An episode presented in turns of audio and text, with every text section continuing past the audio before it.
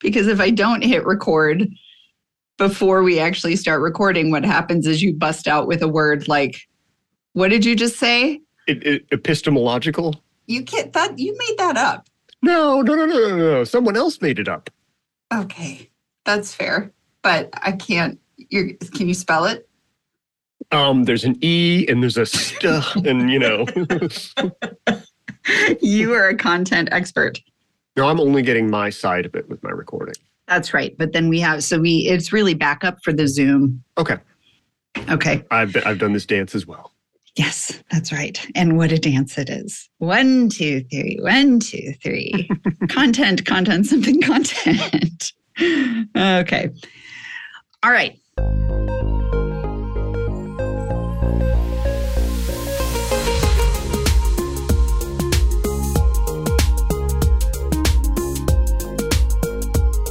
Hello, once again, friends and neighbors. It's Kristina, and today I have with me a human being that every single time I have a conversation with him, I say, Stop talking. We need to put this on the podcast because everyone should hear whatever it is that you're saying because it's very smart and important. Let me tell you a little bit about him. This is Jeff Eaton. Jeff is a partner at Autogram, a boutique strategy consultancy that helps organizations make their design and communication systems more effective. And who doesn't want that? Whether he is fixing problems with CMS architecture or editorial workflow, his solutions sit in the overlap between design, communications, and technology. Jeff, I'm telling you, every single person listening to this this podcast right now is already on the edge of their seat. Like, go on. Hello, Jeff. That's the wonderful thing about the, our community. The topics that would cause a crowd to disperse at a cocktail party make everyone come together and go, "Ooh, yeah, let's talk." It's so a, true. It is so true. My people, the content nerds, I love you very exactly. much. Exactly. So, Jeff, you and I have known each other for a very, very long time. I oftentimes will start my podcast with that. We've known each other for a long time. And I will say, I count myself among the very, very lucky content strategists who have kind of grown up in this industry with some of the smartest humans on the planet. And I tell you that all the time as well. Can you just let's kick off with you telling our listening audience a little bit about your journey through the ages to where you are now in content and content strategy. I know we've joked before about how you know it's never a short story for for anybody in our industry. like I actually started working you know at a design agency and doing a lot of freelance writing and journalism, and increasingly getting involved in like producing the marketing and support materials for organizations where they needed a lot of copywriting. They also needed design work and stuff like that. But we also then because at the time it was this new fancy stuff. We started building websites um, for for companies that we worked with, and through that, I ended up getting a lot of very early experience in you know hey we're we i run the web server i write the copy. Oh we need a product catalog. Well i guess you know learn how to set up the database. A lot of that stuff was do it yourself or you know, at least very close to it in those days. So I sort of learned all the angles at the time in order to do stuff at that scale. And this was like mid 90s. So it, the web wasn't totally new, but as a core part of everyone's, you know, communications and marketing efforts, that was kind of emergent at the time. Um, over the years, you know, following that, I ended up getting deeper and deeper into the tech side of things, working on building out sort of proto little CMSs for clients so they could update things, or eventually working with companies that weren't even doing web publishing, but just needed the technical back end work. Um, and I you know, started working on that. But I ended up coming like full circle and getting back to web content just because of a number of projects that I was working on that needed that, you know, CMS piece again, probably around like the, you know, 2004, 2005. And I ended up becoming really closely involved in the Drupal community and ended up being hired by a company called Lullabot, um, which I was with for many years after that. And you've probably you've probably heard of them, you know, Kristina. We, you've spoken with them and everything. They're in the in the Drupal world, they work a lot on big content projects. And that was an amazing time because for me, it felt like sort of coming back full circle where I was deep into technical projects for clients that needed rich content that was really core to their business you know communicating either you know media companies or educational institutions or tech companies that needed to market their products or support their products. And it was a, a lot of great time there and ended up building out the content strategy practice at Lullabot because over time it became clear that like the problems we were encountering as Drupal matured and we added capabilities to it and you know the community worked on it, the problems that they encountered, the clients were encountering were about their content and about their organization and about how they tackled that stuff and whether they really understood how their different types of content were working together and stuff like that. Those were reflected in the technical side of the project, but it wasn't just, oh, we need a new feature, we need better templates. It was really where the complexity came up. So that sort of brought me back to you know a greater focus on the content again and it felt a little like coming home and I spent years sort of building that practice out at Lullabot. And recently, with uh, you know Karen McGrane and Ethan Marcotte, we ended up found you know I ended up leaving Lullabot and we ended up founding Autogram because the three of us were finding certain kinds of emergent problems with all the clients that we were looking at, where different parts of their work, you know, the the design teams and the content teams and the IT teams, you know, individually were doing great work but and you know following best practices and all that but like things just weren't coming together for those organizations as well. And we started comparing notes and thinking about what's going on what, what's this problem we keep seeing across all these companies and focusing on that like intersection in particular at autogram. That's how we got together. So where you landed the kinds of problems and challenges and opportunities that you all are tackling. I mean first of all let's just say the two folks that you work with are real luminaries in the web and UX industry. I mean, you hang out with a guy that invented responsive design. I mean, whatever. And then Karen McGrane, I learned a lot of what I know about content strategy from Karen a really long time ago. So you are working with two of the people I admire most in this field and the idea that that your clients get to sit down with you with these huge problems within an organization like how do we connect design and content so that not only are things working technically and efficiently but also we can consider things like i don't know meaning and intent. I mean that's really exciting. So i wonder in these levels of conversations i wonder if you could just kind of share for a few minutes what are you seeing these days? What are the primary questions that folks are asking? What are the challenges that they're facing? And where are the key opportunities that you're seeing? So if you can just talk for the rest of the episode about yeah, no, those topics, that would be great. I'm going to go get some questions. coffee. You go ahead. oh my goodness. So what are we seeing? I mean, so, you know, naturally, I don't want to make too sweeping of pronouncements about like, here's what's happening in the world, because the kinds of problems we decided we want to tackle obviously shape the kinds of clients that we end up working with. So, you know, we spend most of our time chewing on this particular type of stuff. But even though we decided we wanted to focus on it, it has been startling how consistent some of the challenges that we're starting to see are. I'll say first, like what the themes are, and then some of the specific areas that we see that popping up. Thematically, what we're seeing with clients is lots of pressure and like an accelerating pressure on content production and the ripple effects that always come from that in terms of management and effectively utilizing the stuff that's been produced. There's so much competition for attention at this point and the natural response to that is almost always to try to produce more and just you know turn the dial so that you stay visible in this world where everyone from influencer who's trying to get a footprint on TikTok to your direct competitors in your industry to you know spam farms who are you know using AI to automate stuff and just try to hoover up clicks everyone is trying to get out there in front of people and content and communication and messaging is so critical to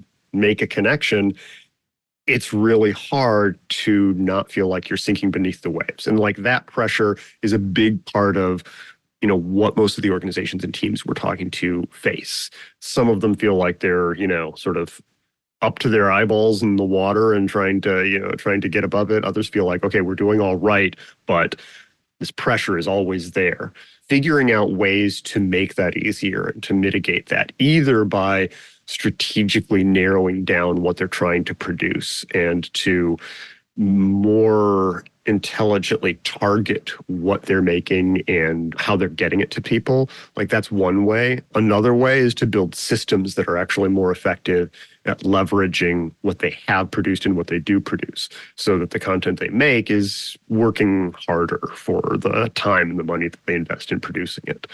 So like that pressure is one of the things that we see. The other is I guess I'd call it like a crisis of observability that scale problem of how much more is being made and you know how many places it's going is one part of it but so many organizations have no ability to actually examine what they have and what they have created and know whether it's working or not. They have like you know you've got you know screaming frog and you can check if the seo is going okay. And you've got grammar tools and you know site accessibility checkers you can run. And you've got your analytics team if you're lucky or just you know like a, a, copy of you know google analytics that you've got running or whatever if you want to try to look at the numbers.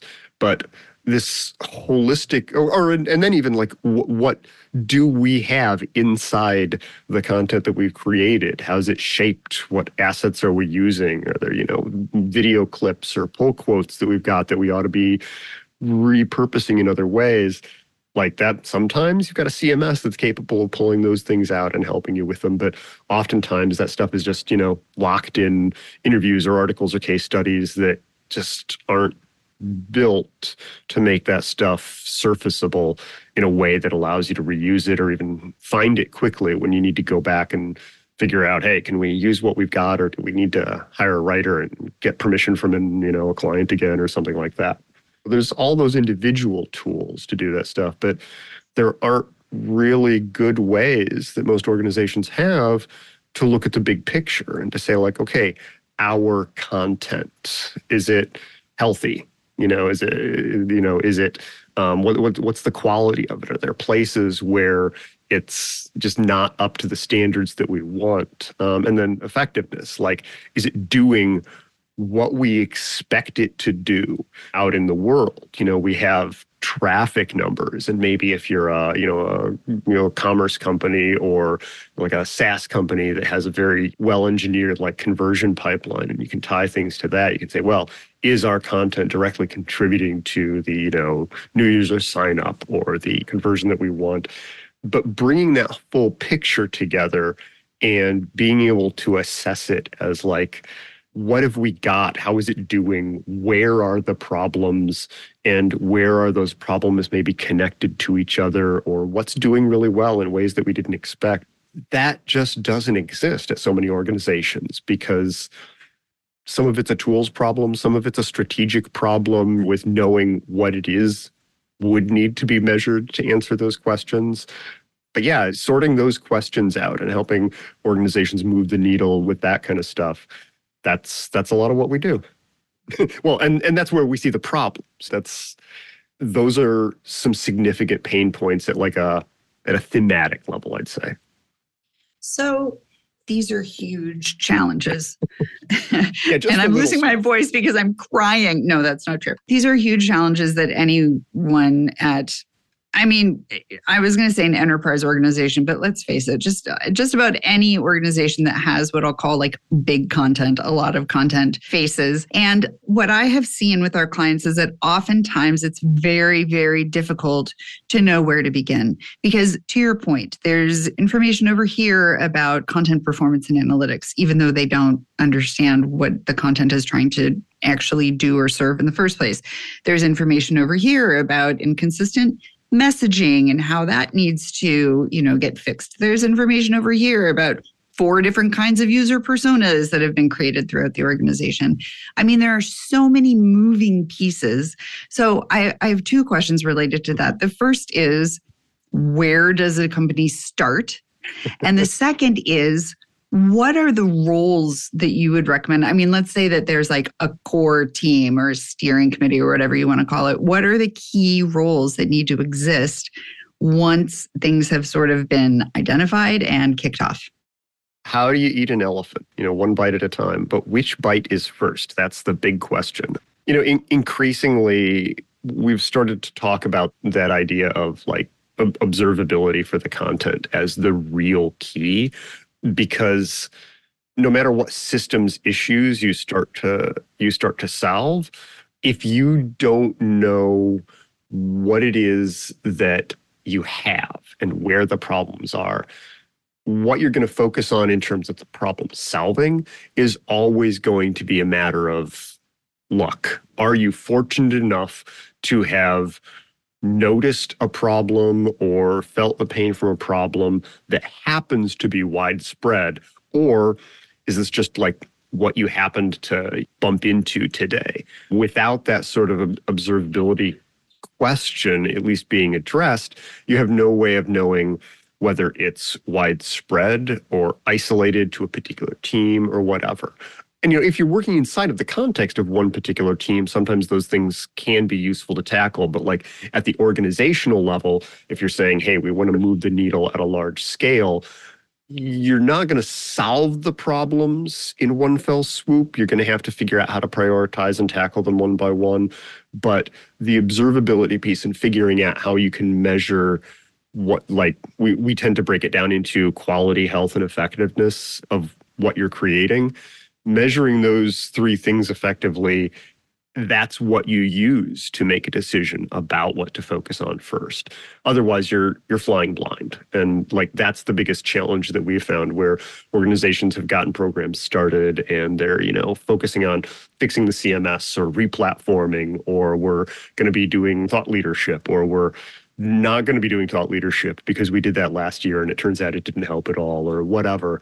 Those kinds of things can produce results, but again, it's you're flying blind if you don't have the bigger picture of how these different pieces are working together and how successful things are in different areas. And so and, that rolls me into the next question, which is you just used the words decide and discover and prioritize. And the, those are that's mm. people and that's empowerment. So talk to me about the different roles that are required there. And typically what you see is the required level of sponsorship for a project like that. Um, well, you know, or I, not just a project but like a movement or I, I do, a longer term initiative. I do want to call out, by the way, Fabrizio uh, Benedetti, the one of uh, an amazing technical writer and UX writer um, from Spain who works for Splunk, I think, um, is one of their leads with technical documentation. I, I, can't remember what his exact role is, but he actually wrote um, an amazing like blog post on docs observability, like measuring documentation effectiveness. I think earlier this month, and he's actually the one who put the word observability um, in my ear with that post because that's something that for like literally two years at Autogram we've been you know writing and talking about it, but having this open conversation about what's the right word for this thing. You know, it's not analytics, it's not this, and we've really sort of clicked with the word observability to describe that because it captures a lot. And it, it, helps take that question out of we need to do an audit or we need to improve the analytics or we need to get, but you know, it, it it's the big picture and huge hat tip to him for his writing and thinking on on that question of like how we frame what we need to be doing. We will be sure to include a link to that post in show notes on contentstrategy.com because it is that post blew my mind. And I got back to Jeff and said, I just don't know why tech writers and web content strategists and content marketers and content designers aren't like, we talk about the big tent, but like, why are we all not reading what he is writing, thinking, oh, tech docs don't apply to me because they do. Oh, they do. Oh, boy. Um, so, anyway, sorry, what, what you were saying is like, I think what you asked was who who needs to be in the room, who needs to have the authority and ability to, to drive those things. Obviously, depends on the organization, the size of the organization. If you're in a small team that, you know, some people are going to be wearing multiple hats, And at a large team, it's sometimes going to be spread over multiple roles.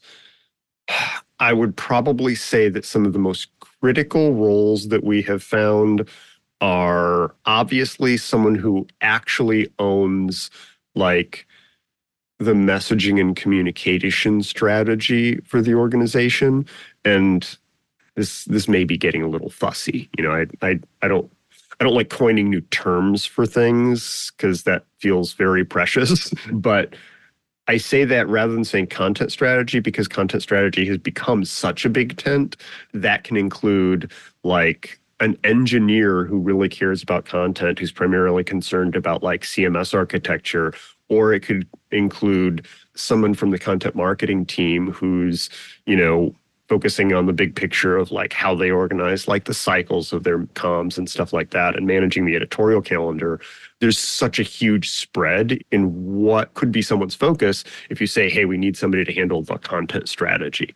And that is something that we often see in organizations where there will be someone who may have the title of con you know like lead for content strategy or something like that but there's a really strong emphasis on one particular aspect of that and other ones may not be getting as much focus. So that it's understandable but that can sometimes be a factor. What i would probably say is that there needs to be somebody who's clearly and like unambiguously able to make calls and answer questions about the messaging and communications priorities. Like you know what perspective are we speaking from? Are we a trusted leader in our industry? Are we uh, a fresh upstart with a new perspective? Are we, you know, so it's it's that brand and voice kind of stuff. Another one is like, what are the core messages we're communicating? who's our key audience and in the short term like what kinds of things do we need to emphasize what kinds of ideas do we need to get across effectively and how do we need to you know how do we need to do that like that kind of strategic stuff somebody needs to be able to answer those questions and they need to either have an interest in or an ability to dialogue with the the rest of the team about some of the nitty gritty questions about how that gets realized. Like, oh, we're going to be doing that by rolling out targeted microsites that work like X and Y and Z. Or we're going, to, you know, in order to accomplish that, we're going to be investing time in reworking our past two years of case studies that we produced and modularizing them so that we can construct really compelling audience targeted landing pages that feel conversational and have quotes and have here's ROI impact and let's talk about how we can help you and you know what's your problem? We can speak to it. But that's pulled from our past case studies you know we're in the work of making structured content isn't just a philosophical issue that you know we want to do content better but it directly serves this messaging need that we've got. We're doing this to accomplish something. There has to be somebody at that you know strategic message purpose level who can answer those questions and is able to dive down and like get into the weeds at least to some level with the team who's making the how we're going to accomplish that decisions. Just to make sure that everyone is on the same page and on the same table on the flip side, there has to be someone at that nitty gritty level, whether it's working with the CMS or coordinating the individual, you know, campaigns that are going on, that is able to think about that from an asset perspective. Like we're making assets for the organization. This content that we're putting out there isn't just an artifact of a campaign that we're hurling out into the world. It's an asset we've invested time and resources in creating, and we want to be able to figure out how to make it work effectively for us in the future. That stuff, somebody who's thinking about like the the structural asset management stuff, somebody who's thinking about that messaging, you know, the messaging priorities and what purpose this serves for us. Why are we doing it? When this goes out into the world, what do we think is going to change? What do we think the impact is? What's its intention? And then the third leg I would probably say is if you're in an organization where there's any kind of like design system work or there's a strong emphasis on starting to build out that kind of consistency in visual design and presentation, making sure that they're part of that circle and that their work isn't treated as sort of this thing that we draw on once we need to click stuff together. We'll use their modules or we'll use their components. Like making sure that they are aware of these kinds of purpose messaging asset reuse um, you know broader intention questions because they're going through the same conversations on the design side. They're asking those same questions about design components and how things are assembled together, and on the visual side, how they work together, and what's the intention? What is this visual presentation tool we've created? What is it good for, and what are the right times to use it? They're asking a lot of those questions, answering them with the systems they create. But one of the things that we so often find is that if those sort of three legs of the table are there but not working together effectively and not on the same page or don't at least have some way to coordinate with each other things fall apart because the design systems team is answering those questions but in a different way from a different angle. And that the and then when the content team that may be coming up with great tooling to support all that production and publishing work the lines don't match up. It's like you know when when they try to put them together and there's awkward fits things aren't as flexible or useful or easy to roll out quickly as everyone thought they would be. And if it isn't being managed from a perspective of that like strategic outcomes, you know, messaging and outcomes level, if there's not somebody there who's keeping that together, even if you know the the technical content and the design systems teams are able to come to a point of understanding there isn't necessarily a good way to look at whether it's working long term and how you know how those pieces can be improved. Getting them on the same page and making sure that there's that like common set of underlying beliefs about how we tackle this stuff and how we make decisions when we're together and then when we're off with our respective sub teams it, it really falls apart. So i'd probably say like someone who's responsible for and can own the design system someone can who can own the you know the content production and the technical tooling that supports that work and then someone who owns the messaging and the ways of determining whether it's actually effective once it goes out into the world. Those three roles, they don't necessarily correspond to any useful titles that I can call out, but like those really feel like three key pillars. So the first thing I wanted to say is you made the very good point, and this comes up on the podcast a lot about like content strategist can mean 80,000 things within an organization. And a lot of the roles that you've described marketing, content in design, content engineering, uh, content on website. I mean, there's, you know, a million different things. Mm-hmm. And so one of the things that we really talk to organizations about at our consultancy brain traffic is getting on the same page about what kind of content strategy we're talking about in each of those different areas of the business and then naming it and calling it the yeah. thing calling it a content marketing strategist calling it a website content strategist content engineer is one of my favorite things to intro and one of my favorite terms to introduce into clients the best that we have been able to do to date to describe the thing that ties it all together, whether we're talking about editorial workflows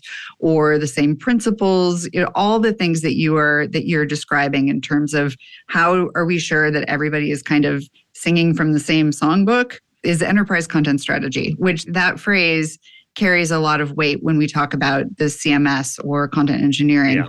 It's the best that we've been able to come up with.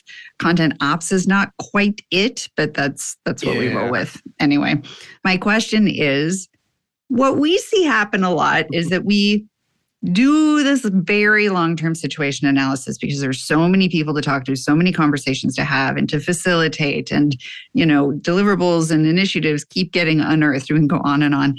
And then finally at some point we're like okay here's what we see. Here's the synthesis of that information. Here's our analysis. And then we move on to strategic recommendations. Mm-hmm in terms of moving from strategy towards implementation, nine times out of 10, the best that organizations can do because of leadership hesitation or money or timing with other initiatives is a pilot project. Yeah. How do you see organizations begin to take those steps towards change? I mean, in, in, terms of like where where they first focus with those like early pilot projects. Is that I, I, guess what I'm asking is, is it a pilot project? Is yeah, I mean, it, it it has to be. Even, I mean, like you know, my background, you know, but even back when I was at Lullabot and we were doing like you know enormous content migrations to you know actually do a replatforming where you have to you can say, well, the job's not done until all the content is on the new platform. So it's, you know, it's just a job that is X big.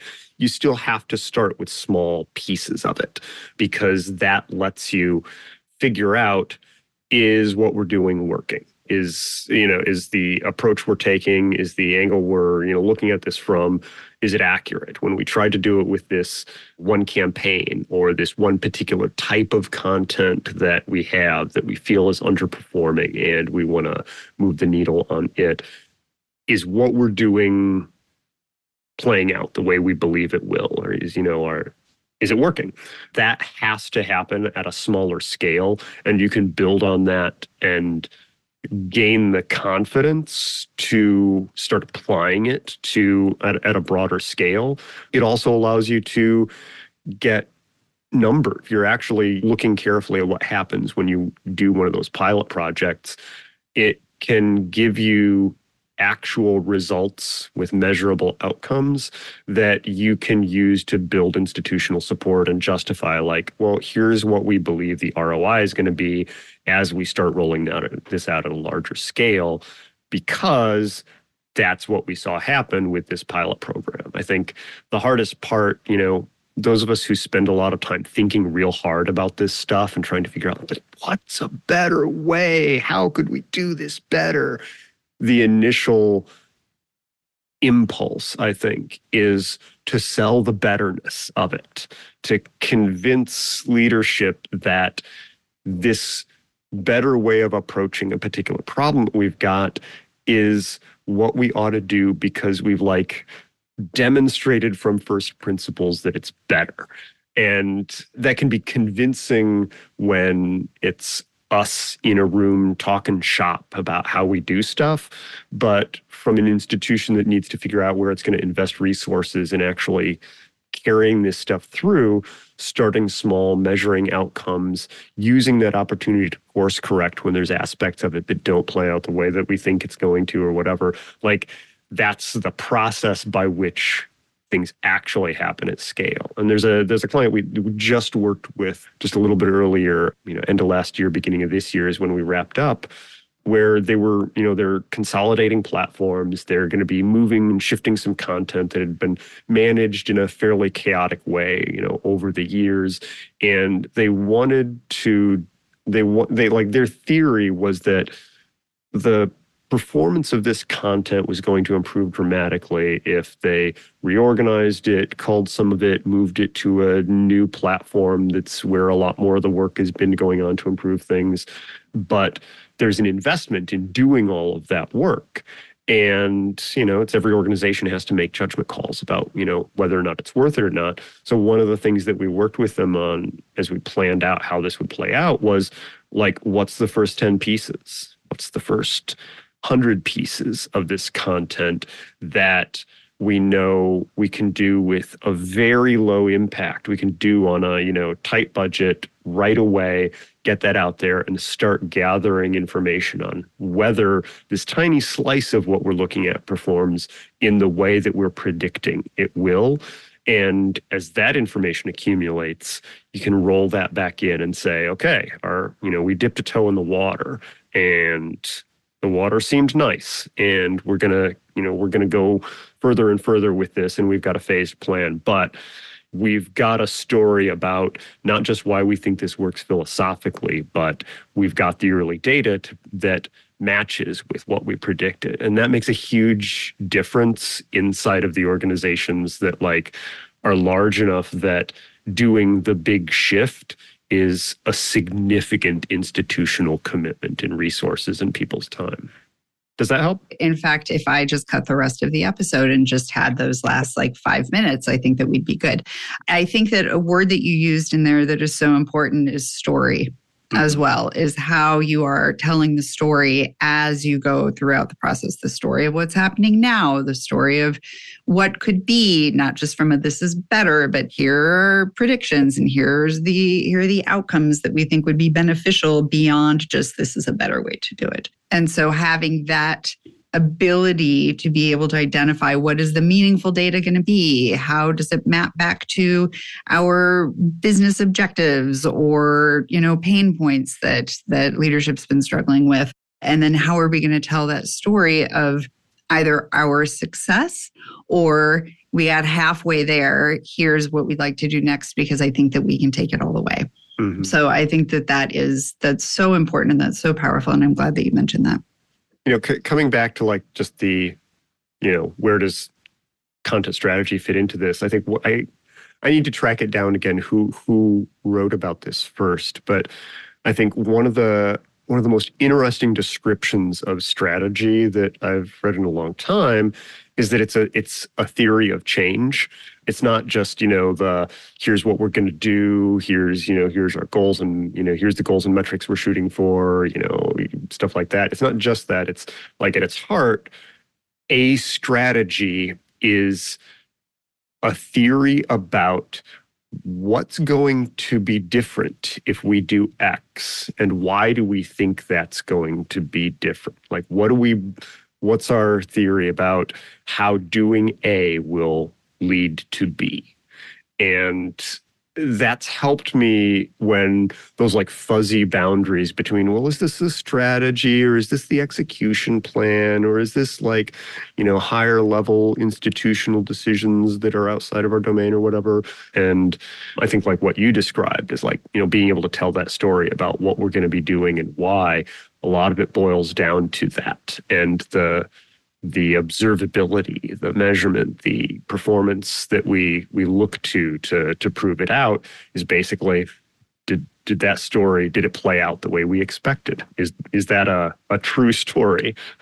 I love that very much. I think that a lot of times when I talk about strategy, it's we're at point A, we've identified what the situation is, we've identified where it is that we want to go, at least the next milestone on our longer journey what is the path that we're going to take to get there? And i think that adding that dimension of and what do we strategy what do we believe will be different after we reach point b is really really wise. And i've always loved talking to you about strategy. So maybe that'll be our next conversation the next time i have you on the podcast because i'm positive it will happen at some point. Well i'm to- looking forward to it. Terrific. Well, today we are out of time, but I wonder if you could share with folks where they can find you online. Well, the stuff that we do at uh, Autogram, you can go to autogram.is.